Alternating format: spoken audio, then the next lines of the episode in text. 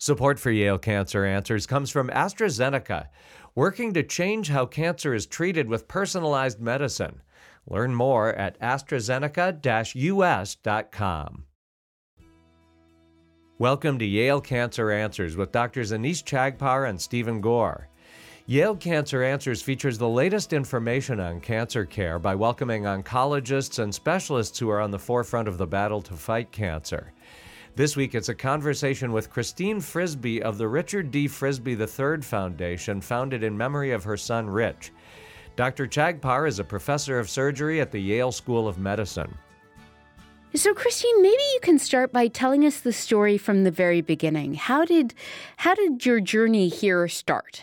Well, in September of 1988, our son Rich was feeling sick, and we ended up bringing him up to Yale on advice from the pediatrician, and he was diagnosed with leukemia. He was 14 years old, and he was uh, treated here by uh, Dr. Diana Beardsley, who was a pediatric hematologist at, t- at the time. And uh, he didn't do well with his chemotherapy, and they decided he needed a bone marrow transplant. So, after he had three rounds of induction chemotherapy, he finally went into a remission. And Joel Rappeport and his team had come down from Boston to start the bone marrow transplant unit at Yale. And he was the first child to have a transplant at Yale in January of 89. Unfortunately, after six months, he relapsed and he never got well again, and he passed away in December of 89. So that was our journey of um, coming to Yale and knowing Yale, etc. I'm so sorry to hear that. Um, tell me a little bit more. I mean, your son's 14 years old when he was initially diagnosed. You said that he didn't feel well and you took him to the pediatrician. Tell us more about what you meant. What, what kind of symptoms was he having? Well, um, he had been away at a camp, an outward bound type of camp, uh, the summer before. And um, when he came home from camp, he was acting very tired, and I just assumed it was because of this rigorous camp. And he started at New Canaan High School as a freshman. And after a couple of weeks, he came home and he sat down and he cried to me, which he never did over things. And he said, I couldn't run down the field today at soccer, and I failed a French test, and I just have no energy. So I said, Well, stay home tomorrow and catch up on your rest. You're just tired. So he stayed home, but by the middle of the day, he said to me, I feel faint. And I said, I don't like faint. Let's go to the doctors.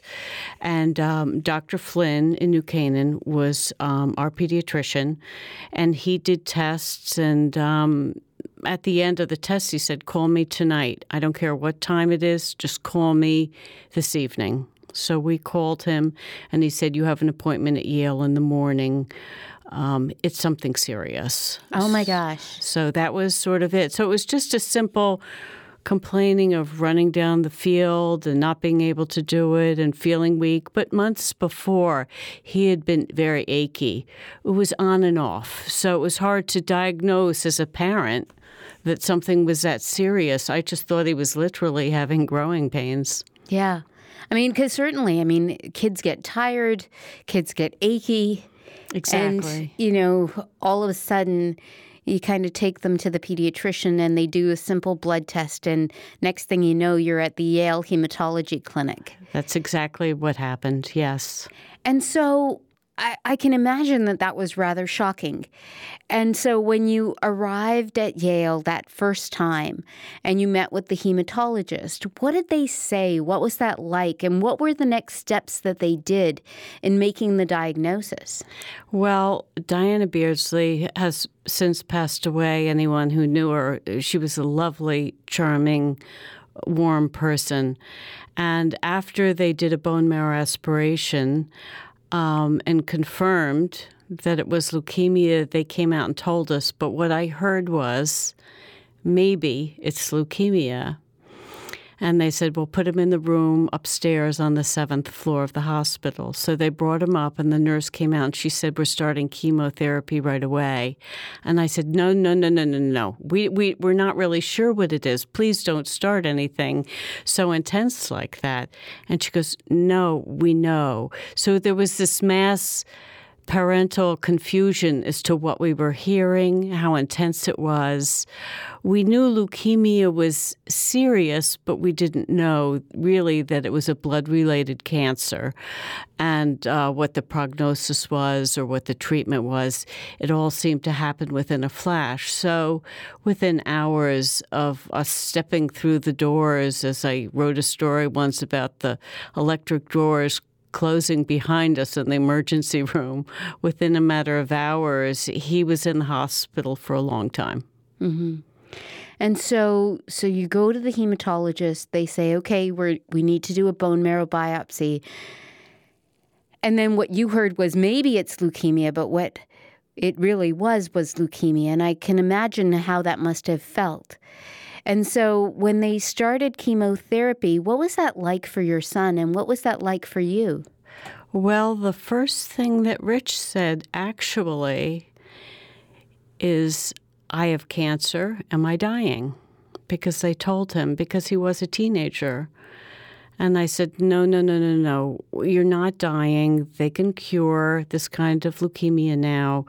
And it was a back and forth of a very intense type of conversation that you never think you're going to have with your child, of discussing the intensity of treatment, whether they're going to live, how long it's going to take, what your chances are of living. It was a as I said, nobody prepares you for having those discussions and um, thinking the thoughts that you think. I remember getting on the payphone and calling my mother in New Jersey and saying, I, I need another opinion. I mean, I can't just make this decision this fast. How do I know that these doctors are good? How do I know I can trust them? How do I know we're not making a mistake? Right. What did she say? She said, I understand. She said, let's try to see who else can answer some questions. And I did get the name of another doctor in New Jersey, and the doctor said, you're in very good hands. I know the doctor who's taking care of your son. She's one of the best. I think you have to trust them. And so you got the second opinion, and it was leukemia, and your son started chemotherapy. Yes. What was that like for him in terms of chemotherapy and losing his hair? Uh, and suddenly the diagnosis must have become real it, was real uh, to him. He was quite a mature 14 year old, and he was very nervous even as an adult, it doesn't seem important, but to him, losing his hair was one of the most serious things that could have happened to him. And when he started the chemotherapy, he was very sick. They didn't have the same kind of emetics that they have now to prevent you from getting sick. The, he was very, very sick all the time, taking especially the induction chemotherapy, which is the very strong kind, um, to stop the cancer from growing. And um, we were battling his depression because he was very anemic battling the re- reality that he was going to feel sick to his stomach for a long time and that his hair was falling out. And he didn't like that at all. And eventually he had some of his friends come up from New Canaan High School to visit him. And he was very embarrassed by the way he looked. And it was he was a private child and it was very hard for kids to come from the high school and see him in that state when he was kind of getting this macho feel about him yeah I, mean, I was about to say that when you're 14 and you're just, you know, you're at high school and you've got your social circles and you're learning how to drive and you, you've got your plans on who you're going to take to the prom and what you're going to do for college, and then cancer strikes. And you know, he never went back to school. It all became so intense. Some friends would come up to see him, but when he would go home, we had to be so careful because his immune system was so compromised. But a lot of kids came over. It was very nice. And you know, they were a special group of kids. They ran a fundraiser to raise money for childhood cancer at the high school. They wrote articles in the school paper about him. It was really an amazing thing to see because you don't really feel that children are able to separate themselves from their everyday life and devote it to a friend who's really feeling very sick. Yeah. And so he got a little bit better, right, with the chemotherapy and went into remission. And that must have been did you did you kind of feel at that time like okay, the chemotherapy did its job, now let's get back to life? Or what was that like? Or was there still this sense of any minute the second shoe could drop? Well, we were told early on after he went through the second round of induction chemo and he didn't go into a remission that he'd have to go into a third induction round. And therefore if they could get him in that he would have to have a bone marrow transplant. So we began um, typing all of the rest of the siblings. He was uh, the second eldest of five and the rest of the children and my husband and I were both typed to see if we would match him for the bone marrow process. And one of the children matched. The fourth child, Meg, she was seven at the time, and uh, she was identified as the person who would take her marrow and give it to Rich. And then we felt like that was the cure. It was like the aspirin who's that was going to cure him completely. We were elated. We just thought, "Oh my goodness, this is the end now. We're going to do this transplant and he'll be cured for life." So that was our attitude at the time and thank God we had that respite of enthusiasm, you know, to mm-hmm. carry us through because it's a long journey. How did Meg feel about it, being seven years old and being asked to be a bone marrow donor for her older brother? Well, she didn't know what it was going to really entail, so that was good in a way um, because she did have to have bone marrow aspiration from her hips and it did end up being somewhat painful. But she was excited. She thought she was going to be the one who saved her brother and she was very enthusiastic and happy that she was the chosen one, so to speak. Yeah. And how did you feel? I mean, th- certainly there was the elation of, okay, this could be the cure, but this was now the time when the bone marrow unit was just starting at Yale. And so was that somewhat, give, did that give you some trepidation that, you know, this was still novel at the time? It was very novel, and you had to sign off on a protocol. A protocol being this is what we're going to do to your son, this is what the expectation is, these are the ramifications that can happen. And reading it was a very, very scary thing. And we didn't have anyone else really to talk to at the time. We were the only family undergoing the transplant, and the unit wasn't even finished. So he was transplanted in um, an adult room on the oncology floor. And um, it was really such a scary experience when it happened because you're basically told that your child's going to have his immune system taken down to zero and a new immune system is going to be infused. And the whole concept is a frightening one when you think about it. So we were very nervous the whole time. We were very excited when the marrow arrived from Meg and started dripping into Richie's veins, which knows how to go to your bone marrow. It's it's an amazing medical procedure, but we were elated on the day thinking this was it. Yeah. Well, we're going to learn a lot more about what happened next after we take a short break for a medical minute. Please stay tuned to talk more with Christine Frisby. Support for Yale Cancer Answers comes from AstraZeneca, working to eliminate cancer as a cause of death. Learn more at AstraZeneca-US.com. This is a medical minute about genetic testing, which can be useful for people with certain types of cancer that seem to run in their families. Patients that are considered at risk receive genetic counseling and testing so informed medical decisions can be based on their own personal risk assessment.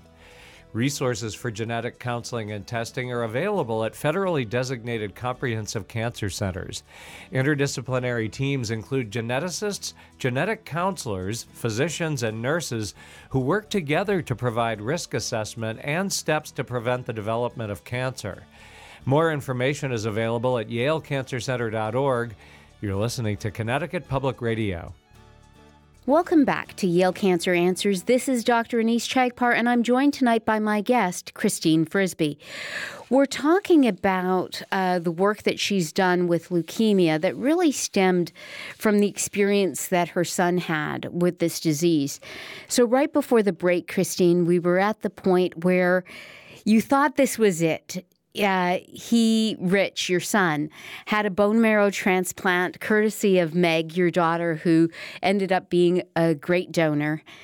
And and this happened one of the the first kids to be treated at Yale with a bone marrow transplant. And there was hope. And then what happened? Well, 6 months after Rich had his transplant, we were on vacation in Cape Cod so he got better and was healthy and able to take vacation. And did he go back to school at that point, or no? He hadn't been back to school yet because after a transplant, you're so immune compromised for a long time that you can't be out in public. So you really have to be protected. He never went back to school. But we were able to take a trip to Cape Cod with great warning that everything had to be done just so, so he wouldn't get any germs or infections. So we were quite happy about that. And we took the trip um, to the Cape. And in the middle of July, he was due to come back for a visit, a checkup. So there was a flight, a puddle jumper, so to speak, uh, between Cape Cod and New Haven. So we flew back and um, went into the clinic. Everything seemed fine. And Rich, over the time, and they, I don't know if they would do it now, but they would let him go to the computer and look at his blood counts. Mm. And um, he went in and um, took his visit and was trying to find his blood counts, but they wouldn't let him this time. And we went back to the Cape, and I called the doctor and I said, Oh, how is he doing? How are his counts? And he said, Well, I have to call you a little later. All the counts aren't in. And so he called us a little later and he said he's relapsed and it just hit us so hard. I didn't know how uh, bad it was, but I was just, my heart just dropped knowing, here we go again. So we thought, okay, fine, we'll do more chemo, we'll do another bone marrow transplant. By this time, his sister Meg said, No, I'm not doing that again. She said, No way. I said, Meg, just be patient. Let's try to get him into a remission. So we had to bring him right back to the hospital. And he felt fine, though. It was just he his wasn't, counts. Yeah, he wasn't complaining. He wasn't complaining at all. We even let him have a little private tennis lesson, and he would ride his bike up and down the street. He wouldn't mingle with people very much because that wasn't allowed. He wasn't supposed to be in the sun too much, but we let him do a few things to feel normal, to feel like a well person again. And uh, so it was a complete shock. It, it was. And then um, the doctor kept saying, Well, we'll try to get him into remission again. We'll try to get him into remission. And then one day I said to the doctor, How many people who relapse after a bone marrow transplant actually go into a remission again? And he said, Well, Christine, I have to tell you, I haven't had any. And that was the night I knew he wouldn't make it. And so so you're left with this feeling in the pit of your stomach like this is not going to end well. But you still had a little bit of hope that maybe, just maybe, he could end up in a remission. And tried to convince Meg, his sister, who didn't really want to go through the whole bone marrow donation thing again, to go through it again. Well, you, you constantly um, went through that, but as I gave him more chemotherapy and it went on and on, he would go and he would read his counts. And he knew he wasn't getting better. The cancer was winning. And then finally one day he said to me, Mom, am I going to make it? And we had all discussed that he wasn't, and we all knew it. And it was the question of are you going to stop the chemotherapy? At what point do you stop it? You know, they begin to get pneumonia because they're so compromised. And so finally, we had to decide not to start the chemo. And when they told him that, he said, I'm dying, aren't I? And I said, Yes, you are. Oh my gosh. What was that conversation like? It was so hard. And I just tried to be strong for him because he said, the next thing he said, Well, what happens when I die? Where do I go? And I said, The angels are going to come down from heaven and take you. And you'll go up to heaven. Yeah. And I'll be here with you the whole time until you go. And was he at peace with that? Or was that still he, he, incredibly scary? He talked about it. We're quite a religious family, but of course, you never think you're going to have that conversation. And um, he was actually quite good with it. He was okay. About a month later, he died. And um, it was a funny thing because we were both, Rick and I were both in the room, and um, I had promised him I'd be there at the end, but I was I fell asleep, and Rick was there, and he woke me up and he said, Richie's gone. And it was very good for Rick, too, to be there because he was so afraid of it. And yet he got a lot of strength from being there when Richie died. And I, I think we were so tired at the end of it. We were happy to see him be peaceful. Yeah. Were there were there services that helped you at that time? Because I can imagine what a difficult time it is, and you know there must be many parents who have children with childhood cancers who ultimately have to face that fact that some children are not going to make it and are going to pass away. And it must be the most difficult thing in the world to lose a child. But were there were there services that helped you? Pastoral services, palliative care services, people or things that were particularly helpful for you that that helped you through that difficult time? I can't say that there were specific services. There were friends. I, I think the people at the hospital became our new friends. And I come from a very large family, and of course, I did have that support system. But I think um, the doctors and nurses who took care of him were so special to him, and we were sort of a unique situation at the time. And they really gave us a lot of TLC, and they were a great support system. And when we had a wake for Rich, they all came down, and we stayed in contact afterwards. And they were sort of my support system because they knew where I was coming from.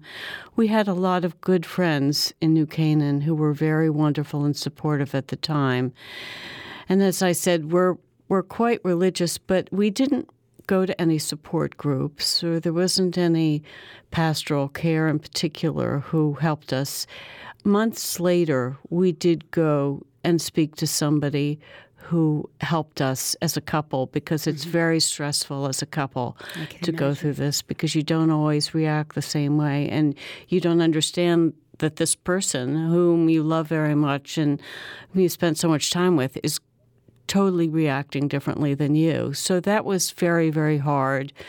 And I think it, we found somebody who was very good and helped us through that. And of course, we had four other children. We were so lucky. And it was something that we used to try to keep everybody very close together because they were all suffering very much as well. I was about to ask how did how did the the other children take it? Because I can imagine with Rich being one of the older children, um, how it must feel to have a younger sibling watch your older sibling pass away. Must have been very scary for them. How did they take it, and how did you help them through that? Well, they each reacted very differently. Um, the oldest one, our oldest daughter, was most devastated because she was already a freshman in college when it happened, and it was very hard for her to be. She was in Pennsylvania, and it was very hard for her to be even that far away from him when it all happened. And I wanted her to stay home for a while after Rich died in December, and she wanted to go back to school. I think she felt she could f- forget it a little bit more being at college. And then the younger ones, really didn't understand for a while what the separation was going to be. They didn't understand not having their brother around, what it was going to mean for them. So it took a little longer, but they all reacted totally differently. Um, some acted out more than others. Some were mad at me because, you know, it was just somebody to get angry at. So it, it's been a long journey, even now it's 30 years later, and it's still a journey talking about it, figuring it out. Why did this happen? Why did that happen? Would, would it be different today? What would Rich be like now? Would he have kids? Would he be married? Yeah. So you unlike some families I've heard that try not to talk about the person who passed away, we talk about him all the time. Yeah. And part of that might be part of your healing process. Definitely. Yeah. Yeah. And and since that time you wrote a book, uh, day by day. Tell yes. us a little bit more about that. Well, after Rich died, I actually um, went to work at Yale. I became the coordinator of the Unrelated Donor Program in the early 90s. And I worked with a lot of families who had children who were ready to go for a bone marrow transplant. And I would see the siblings doing the same thing our children did, sitting in the room, being patient, coloring, waiting for the office visit to be over. And my heart really went out to them because I knew what it was like for them because I would often be dragging my younger ones up to Yale while Rich was being treated. And I thought I would begin to ask the siblings how it was for them. And I started, of course, with my four other children. And then we went out to children who had had siblings who had had lots of different illnesses from cancers to um, you know, uh, diabetes and brain tumors and all kinds of different illnesses. And it was very hard to get them to write stories, but some of them were very enthusiastic. And my goal was to have the book written by the siblings more than written by professionals. And some of the professionals said, Well, we can write it really well. And I said, But it's not your story, it's the story of the siblings. So we got 40 um, children of varying ages to write stories. I did not edit them, I just put them together but we clustered them according to the reactions that they were having, and there was a definite pattern there and I wrote the entry to each of the grouping of chapters and the exit out of it. And I think it's a lovely story because there's a common theme there amongst the siblings that although they were shocked and upset, that they found inner strength in dealing with these issues and they were prepared for life and they viewed their friendships and their relationships totally differently from their friends, which I think is a very interesting thing to learn from these children. Yeah. And certainly, you know, their experience, I think, um, is, is one that needs to be captured. Tell us a little bit more about the other things that you've been doing since this journey. Um, you've started an art bag project. Tell us about that. Yes, well, the entire uh, found we started a foundation in memory of Rich with the help of our friends from New Canaan, and we used to have big fundraisers and do many different things from providing fellowships at Yale to nursing scholarships to um, lectureships at Yale as well for the medical school. Aside from the book, personally, I started a project called Art Bags for Kids. And I want children who are sick and can't, who can't go to school, along with their siblings, to be able to be remembered with art projects. I'm an artist, I love to paint. And I thought if we could provide art supplies to children who can't go back to school or at, ho- at home for the disability or illness of any sort, we would raise the funds, buy the art supplies. We've designed a bag, and we give out these bags of art supplies, which have about 15 different supplies in them from crayons to clay and rulers and paints, and we give them um, to the families through the hospitals, the Ronald McDonald houses, through hospice, through other organizations, even schools. Um, a couple of years ago, we did a big project with the New Haven school system that they run a camp for disabled children, and we provided a lot of bags for them. Christine and Richard Frisby founded the Richard D. Frisby III Foundation in memory of their son Rich. If you have questions, the address is canceranswers at yale.edu, and past editions of the program are available in audio and written form at yalecancercenter.org. We hope you'll join us next week to learn more about the fight against cancer here on Connecticut Public Radio.